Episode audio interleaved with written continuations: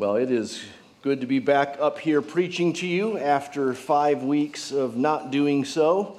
Uh, if you're new to Desert Springs Church, you might not know that the elders kindly give me uh, a writing leave of absence every summer for a month where I work on something that hopefully uh, later gets published.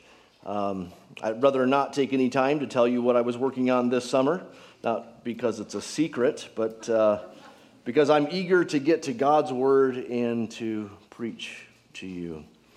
Uh, time away from preaching here is always very confirming to me that this is the thing I love to do the most, and this is the greatest privilege I get to have to be your pastor, to bring God's Word to you.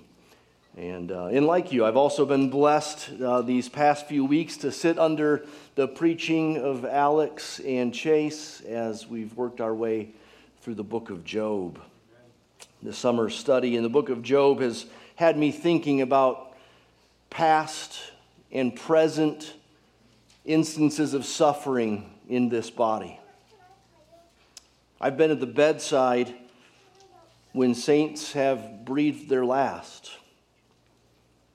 I have uh, buried the old and the very young. Uh, I've walked with others through marriage problems and abuse, and wayward kids, and illnesses. I'm not always the first responder. There are other colleagues of mine here who are, are far busier and far better at some of these things than I am, but but I've seen a thing or two, and you have too.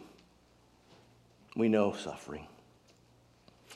And I'm so thankful for the countless examples of saints in this church who have suffered much and suffered well. Suffering well. I hope those two words together are not a foreign concept to you. Suffering well. It's a beautiful thing to behold to watch a saint suffer well. Part of how we prepare ourselves to suffer well is to know that there is an alternative to suffering well. There is a suffering that's not so well. In our suffering, we have to know that there is the possible, possibility of missteps in our struggle with suffering. It is, it is possible for a genuine believer to cross a line, to go too far, to think things, feel things, and say things about God that they shouldn't. Sin may not be the cause of their suffering, but, but that doesn't preclude the possibility that in their suffering they have sinned. The Christian is not given some free pass in a season of suffering to think and feel and say and do anything they want as long as it's honest, they might say. Well, of course, we should be honest before a God who knows all our thoughts and words before they're spoken. But we sometimes will have to honestly confess to that God that our wrestling has turned to resentment, that our legitimate questions have turned to accusation, and our struggle has turned to sin. But, but here's the wonderful thing about that. When we come to that realization that we've been doing that, that we've crossed a line, that we've accused God, that we've gotten bitter towards Him about our circumstances, when we confess that to Him, there is grace. There's opportunity for growth, there's healing, there's acceptance and peace even amidst the storm. The story of Job shows us all of that. So turn with me to Job chapter 38 in your Bibles if you have a Bible with you. If not, we'll have the verses up on the screens. Today we're looking at chapter 38, verse 1, all the way to chapter 40, verse 5. We won't be able to look at every verse the same way. And so I want to offer up front three lessons for us. Three lessons that the passage teaches us about God and this God who deals with us in our suffering. Here's the first of these lessons God is sometimes silent, but never absent. God is sometimes silent, but he's never absent. Do you see in chapter 38, verse 1, these five words in the English Bible, then the Lord answered Job. We'll get to what God goes on to say under our next heading. But first, we don't want to miss the fact that this has been a long time coming in the story of Job. God speaks to Job in chapter 38 and following, but for months, for dozens of chapters in our Bible, God has been silent, eerily and frustratingly silent. And the silence of God, along with some wonky theology, has led Job to think that God is all but absent. As Job debated the cause of his suffering with his three friends, over dozens of chapters and dozens of speeches, Job has not only come up short for answers to his problems and answers to his questions, but he has at times accused God of wrong, of cosmic mismanagement, of injustice. I mentioned wonky theology. Can we go back to that? Can we make sure we have this under our belt? Pastor Alex has described it as a three legged stool. Three issues were at play in the friends' debates with Job. There was Job's righteousness, that's one of the legs of the stool.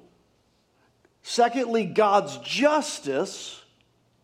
But then this, what we call the retribution principle. A principle that goes something like this that good people are rewarded with good, and bad people get what's coming to them. And so the friends have insisted that Job must not be all that righteous if he's suffering to the extent that he is. But Job has insisted rightly that he has not sinned so greatly to warrant the great suffering, and so he has questioned God's justice. We, the readers, know that Job was right. He had not sinned so greatly as to deserve the great suffering. But hopefully, we also know that Job was wrong to accuse God of wrong. And it's that pesky, retribution principle that was indeed a factor. And neither Job nor his friends questioned that. That's the one thing they agreed on. And what we and what Job are about to find out in chapter 38 and following is that Job and his friends should have ripped off the leg of the stool called retribution principle and thrown it away, and they should have replaced it with something else. We'll eventually get to that.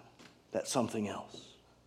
But don't underestimate the effect of wonky theology in your suffering.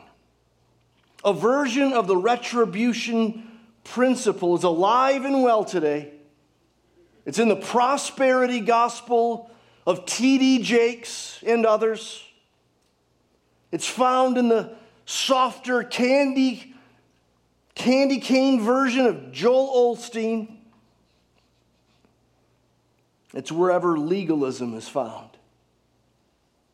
And it's also often in the recesses of well meaning Christians who even have decent theology, but when things go badly, they can't help the suspicion that they must have done something bad to deserve it.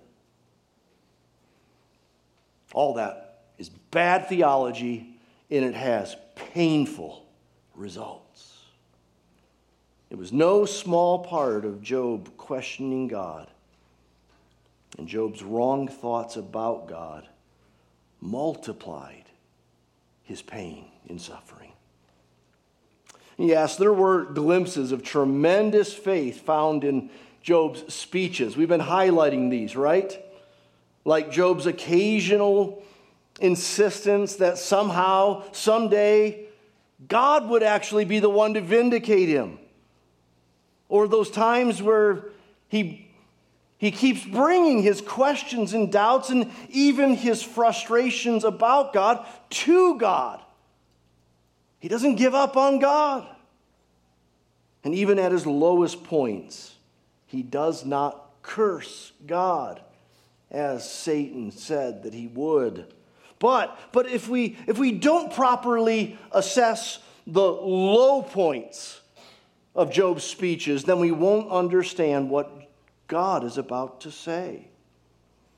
At times, Job has accused God of being capricious in how he operates the world and cruel in his interaction with his creatures. He said back in chapter 9, verse 22, he destroys both the blameless and the wicked.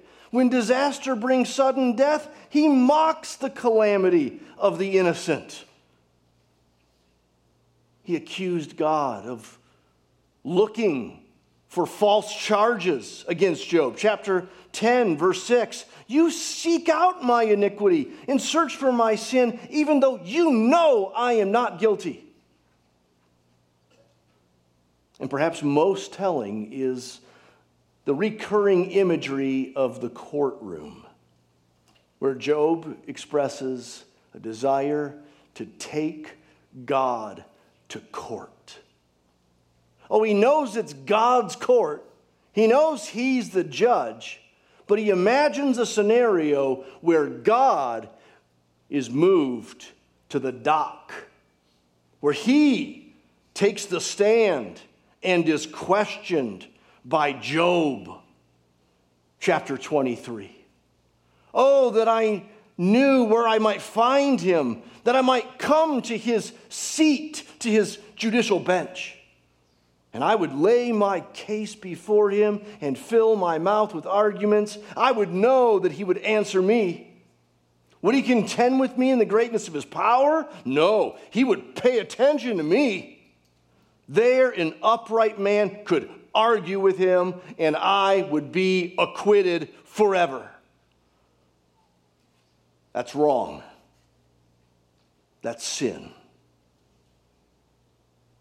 And yet, through it all, in these long chapters before chapter 38, and sometimes with really good motives, we understandably find Job simply asking for God to show up, for God to say something, for God to speak and explain what's going on. And for months, for chapters, for almost all of the book of Job, God was silent. But the fact that God eventually showed up and spoke is proof that even in the silence, he wasn't absent. He wasn't indifferent. Friend, in your suffering, God may seem silent to you, but He is not absent. He is not distant. He is not aloof. And so when you come to God with questions and struggles and doubts, don't presume that God owes you an answer. He may not speak, he is often silent. And when he doesn't tell you what you think you need to know, when you think you need to know it, don't assume that he is absent or aloof or that he hasn't been with you even in the silence. So that's the first lesson. We get it by implication in the very first half of a verse in chapter 38. And yes, I know I'm in trouble with time when we've covered half a verse so far. So here's the second lesson God speaks, but often in unexpected ways. God speaks, but it's often in unexpected ways. In the rest of the book of Job, we have two lengthy speeches from God, each followed by brief responses from Job. And we'll look at the first round today, just the first round a speech from God, a response from Job. So look down in your Bibles with me or up on the screens as I read the first 21 verses of chapter 38. This is God's speech. Then the Lord answered Job out of the whirlwind and said, Who is this that darkens counsel by words without knowledge?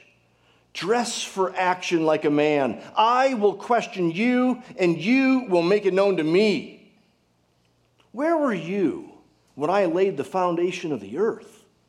Tell me if you have understanding. Who determined its measurements? Surely you know. Or who stretched the line upon it? Or, what were its bases sunk? Or who laid its cornerstone? When the morning stars sang together and all the sons of God shouted for joy?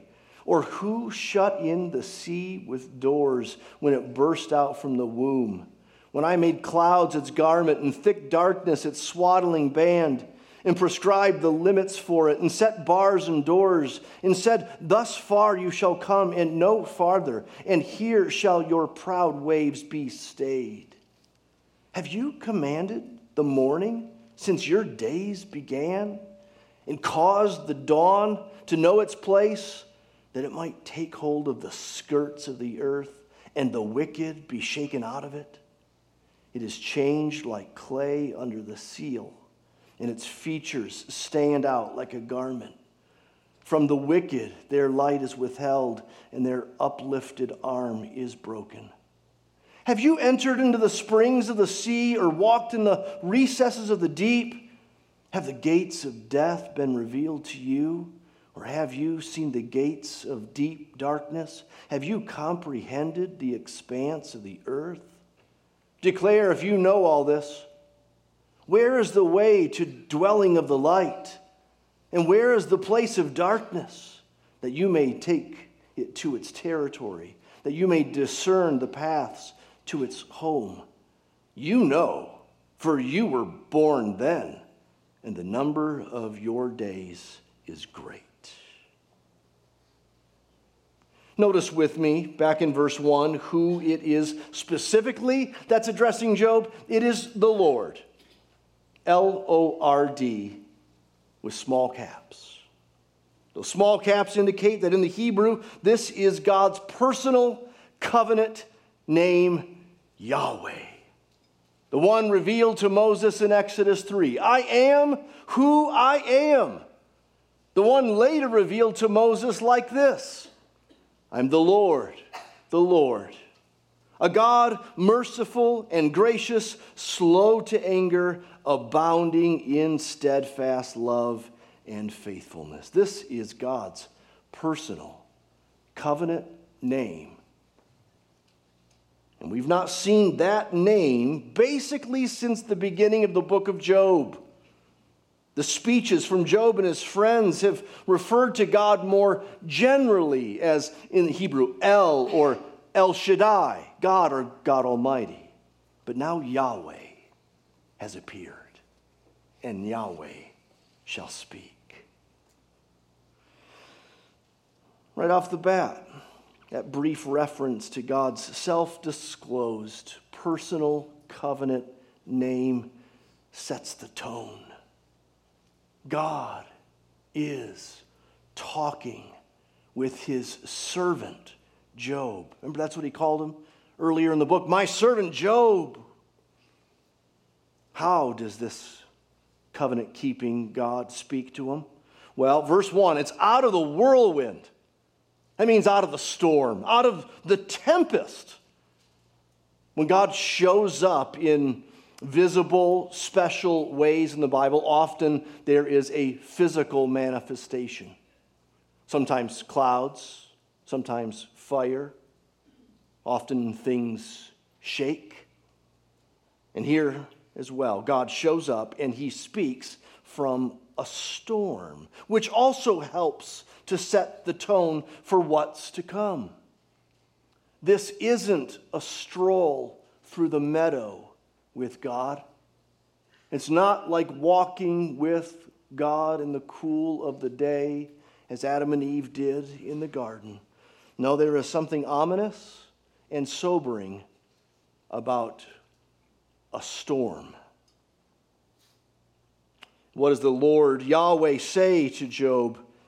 Verse 2, he asks, Who is this that darkens counsel by words without knowledge? It's a curious phrase, isn't it? Darkens counsel.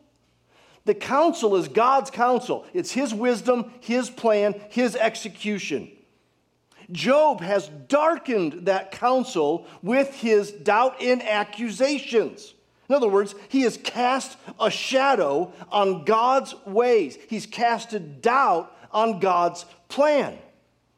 And he has done so with words without knowledge. He doesn't know what he's talking about. And so God rightly asks, Who is this? Who do you think you are? Verse 3 dress for action like a man. Get ready for something serious. I will question you, and you will make it known to me.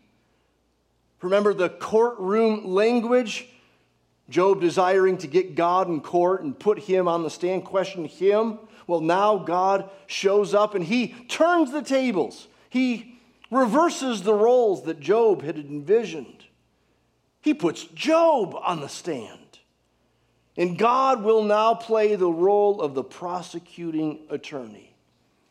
God has questions for Job, and Job will answer. And what follows ends up being 70 rhetorical questions between the two speeches that God gives to Job. We read only half of the first speech thus far, and you already get a feel for it. Or maybe you're wondering, what is the feel? What should we be feeling here? What exactly is this? We'll, we'll dig into some specifics in just a second, but, but we may wonder what is God trying to do? Let me put it this way I'm going to call this a loving and sobering rebuke. It's a loving and sobering rebuke. It is a rebuke. There, there are things that God needs to confront, and there are things that Job needs to correct. Job has darkened the counsel of the Almighty. Job thought that he and God were much closer in kind than they are. And so God will painfully and painstakingly show Job how big the divide is and how little Job really knows and can control. And so, what God, what God says to Job is it's sarcastic, it's repetitive, it's prolonged. It's supposed to be uncomfortable, painful, exhaustive. It's sobering. But it is loving. It is loving. The covenant keeping God has shown up to his servant Job to help him with tough love. He's shown up to correct his servant. God could have just given up on Job. He, he could have showed up and demolished Job. But God came to Job. Yes, in a whirlwind, but he spoke to Job personally, directly. God to man. He gives Job exactly what he needs. How do I know what God gave him here is exactly what Job needs? Well, the very speech itself tells us you shouldn't wonder. You don't need to question that. What he does is perfect and wise. So let's go through some specifics. Like verses 4 through 7 at the dawn of creation, the creation of the earth. Where were you when I laid the foundation of the earth? Tell me if you have understanding. Back then, when all the morning stars, the angels sang together. Verse 7 All the sons of God shouted for joy. Where were you? Were you there? No, you weren't. Angels were, not you. Or how about the sea in verse 8 through 11? Who shut in the sea with doors when it burst out from the womb? When I made clouds its garment, thick darkness its swaddling band, and prescribed limits for it, set bars and doors. And I said, Thus far you shall come and no further. Here shall your proud waves be stayed. On one level, we should think literally of the sea, physical waters. And we should note God is absolutely sovereign with every wave on every beach down to the inch all the time. But on another level, we should understand that the sea in ancient Hebrew thought it represented chaos in disorder, death, and evil. So, this is saying something more than just about the physical, literal sea. It's talking about God's control over evil.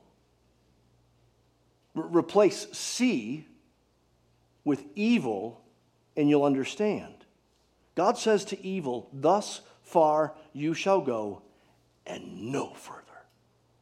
Satan, you can take out all that he has, just don't touch him.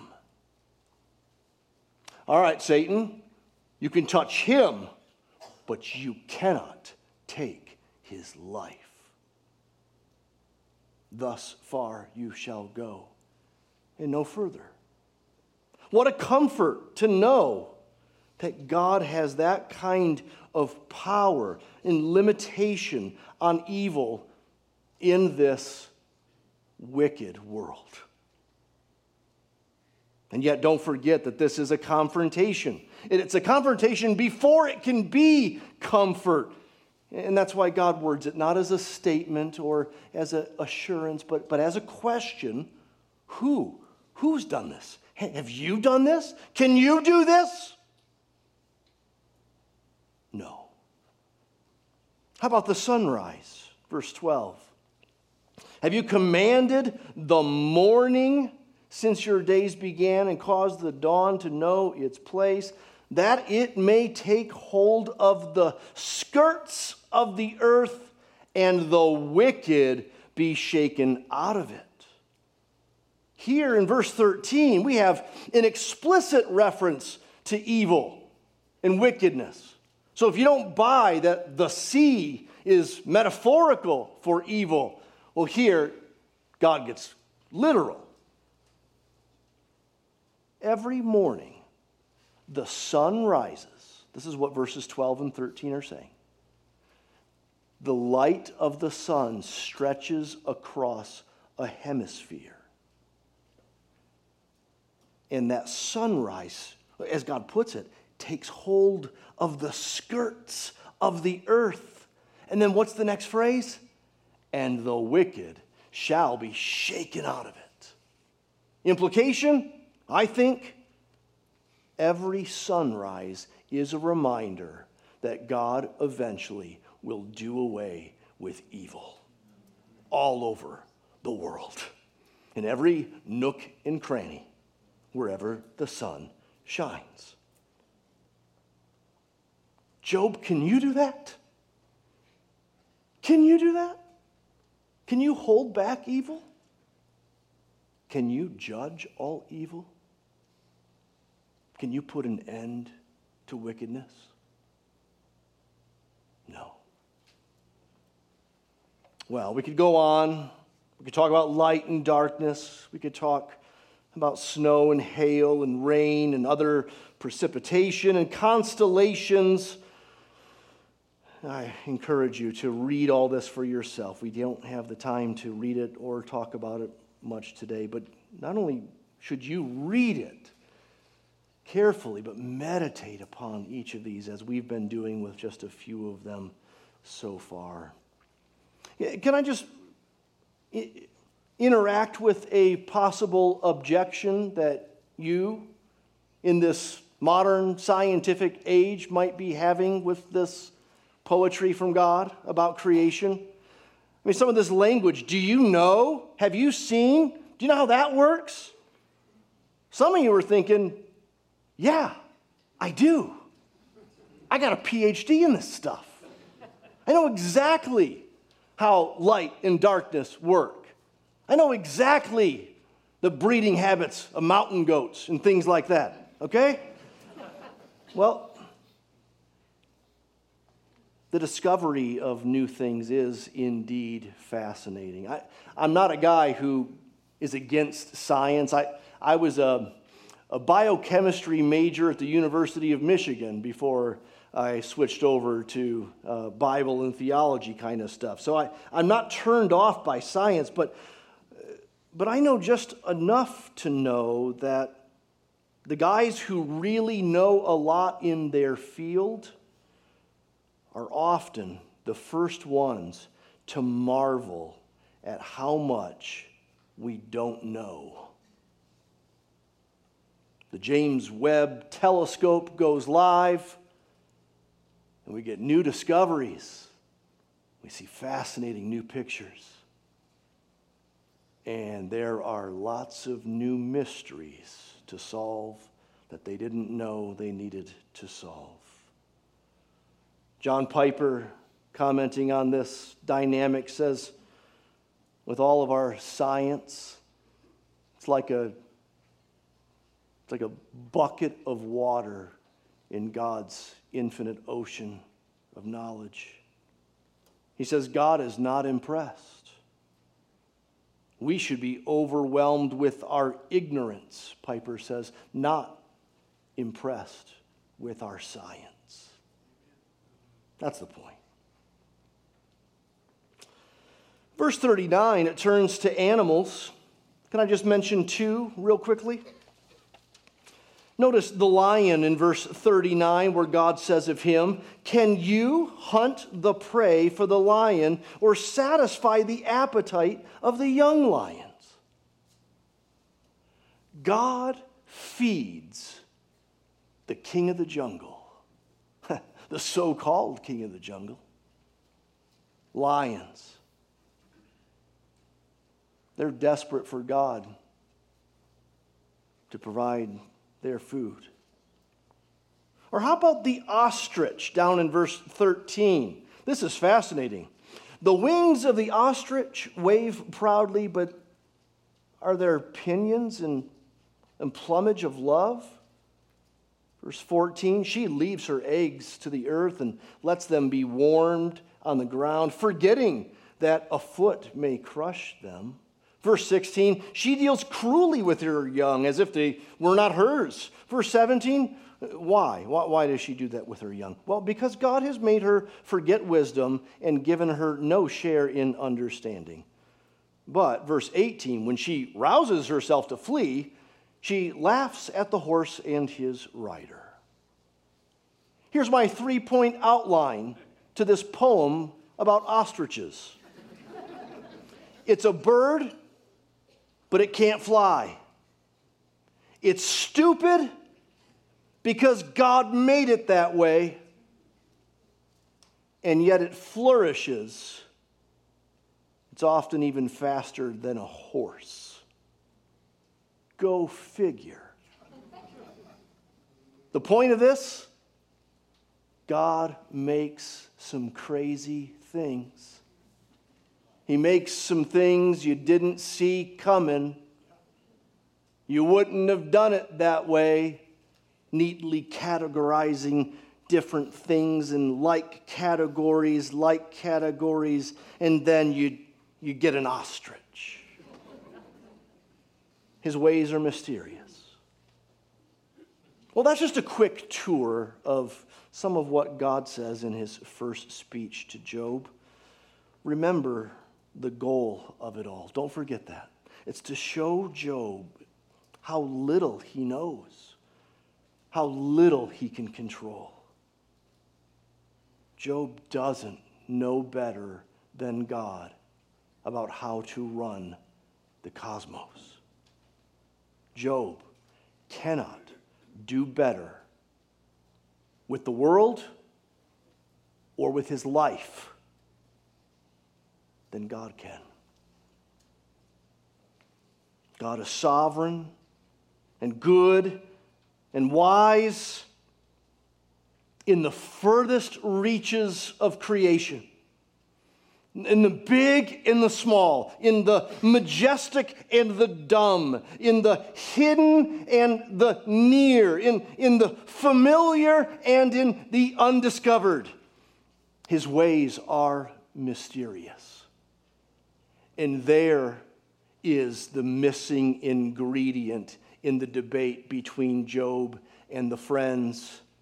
They needed to pull out the leg of the retribution principle, and they needed to insert divine mystery. Yes, Job was righteous, and God is just. And he does a lot of stuff that you don't know why. It's mystery.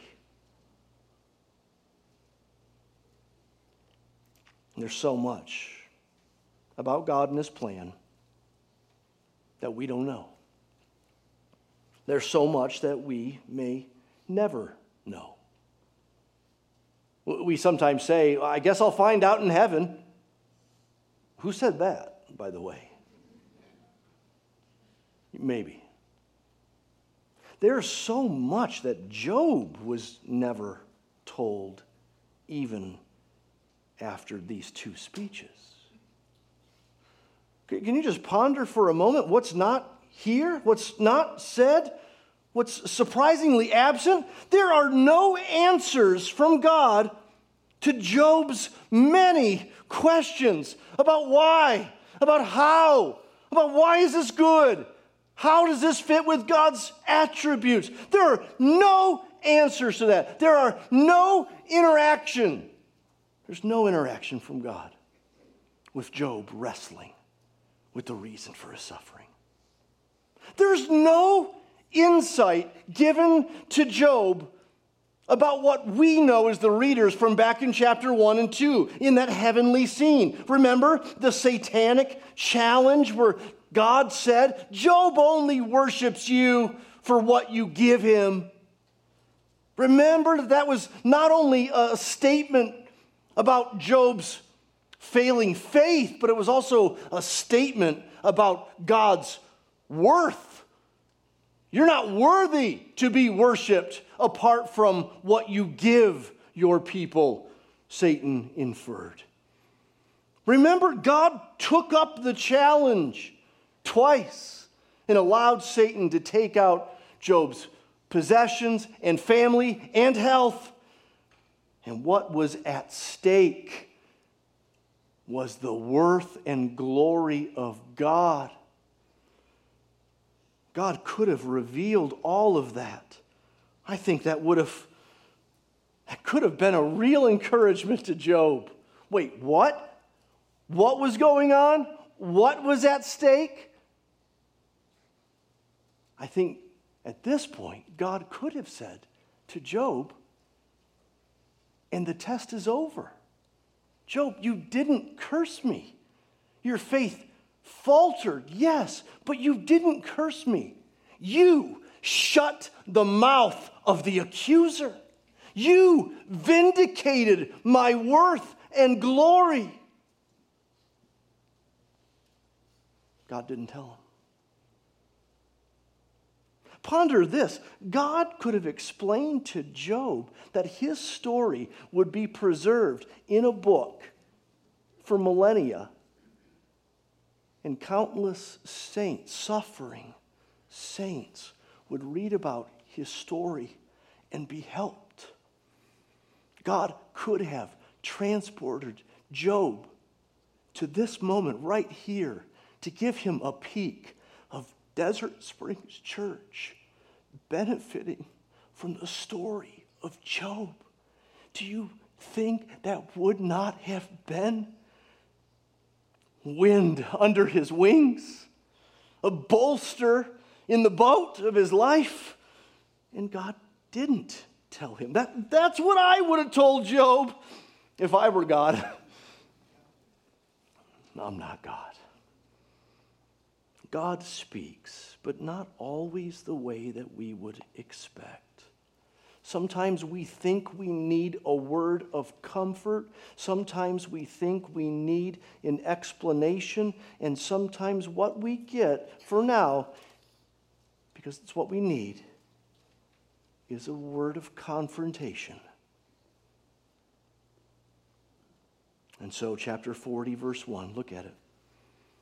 These are God's closing arguments, you might say, at least for now. The Lord said, Shall a fault finder contend with the Almighty?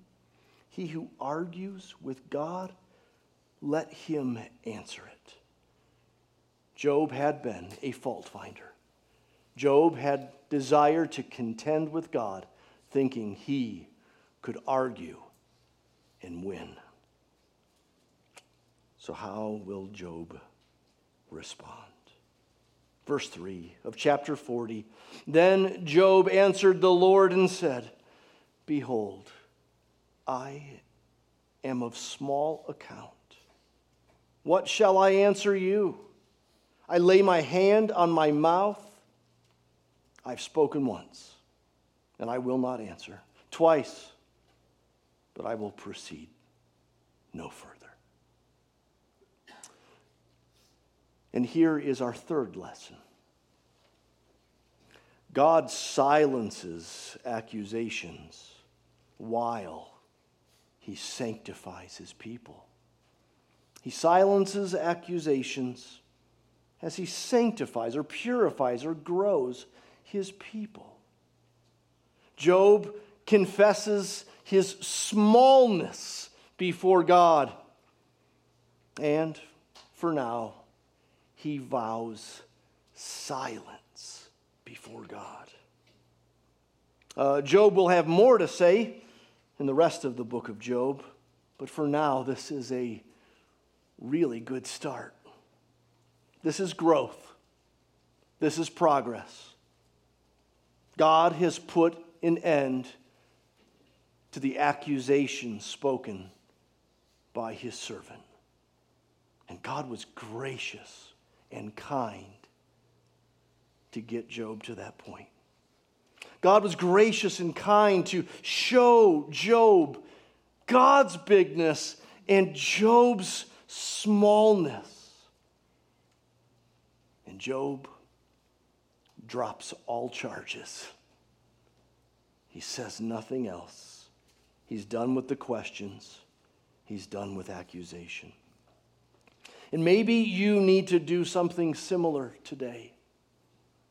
It is possible to suffer, not because of sin, but in our suffering to sin. Lament is a good and important category in the Bible. And there's another day for another message about lament and what we should learn about that. But, but we have to note that there is a kind of prayer to God that has grown bitter, cold, resentful, and really wishes you could rip the steering wheel out of his hands and drive this thing of your life better than him. Well, maybe today you would join Job standing in awe at the utterly wise, powerful control of an omniscient God. That you would stand in awe of a million things you know nothing about. And you just drop your questions for a little bit. Just be quiet. Be still and know that He is God. Be still and know He is God. You know, you know what we need more than answers to our questions about our suffering? We need an encounter with God. We need more than explanation from God. We need revelation of God. That's what God gave Job. That's what he needed. It's what, it's what we need today. You may not need a rebuke today, but you need this God. You need to see you are not him. You could not do better. And that's what God provided ultimately in the arrival of the Son of God, Jesus. There was another time when God was silent for some 400 years. And then he showed up and spoke. God has spoken to us supremely in his Son. He is the Word in the flesh. And we beheld his glory, John says. John chapter 1, verse 14. When Jesus showed up, he told his disciples what he was up to, what was going down, what was going to happen. He let them in on the secret. It was not what people expected. It's not what they thought they needed. Think of that interaction between Peter and Jesus in Matthew 16. Remember, Peter identified Jesus as the Christ correctly, but then Jesus said, Yes, and I'm going to be crucified in Jerusalem. And Peter didn't like that. Peter thought that was a bad plan. Peter thought he knew better than Jesus. He thought he knew what he needed. He rebuked the Christ. And Jesus said, Get behind me, Satan. You don't know what you're talking about. And praise God, Jesus knew better than Peter. Jesus knows what we need, and he provided it in that death upon the cross and in his resurrection in the third day. So, so let the book of Job tell you God's doing a million things you don't know about. So don't doubt him in what he has for you right now. But then also look to the cross. No one saw that coming. Didn't seem to make sense. It didn't seem to be right for Messiah to die but it's the salvation of the world. It's the hope on which we rest our eternal souls. That's why we get up in the morning. It's the message that should fill our mouths. We can trust Him. We can trust Him. Would you pray with me? Oh Lord, we thank you for your marvelous word and for your marvelous plan recorded in the scriptures and ultimately. Um, shown to us even day by day in our lives. Oh, we thank you for your grace. We thank you for your care for us. We thank you that you know more than us. Help us to trust you. We pray in Jesus' name. Amen.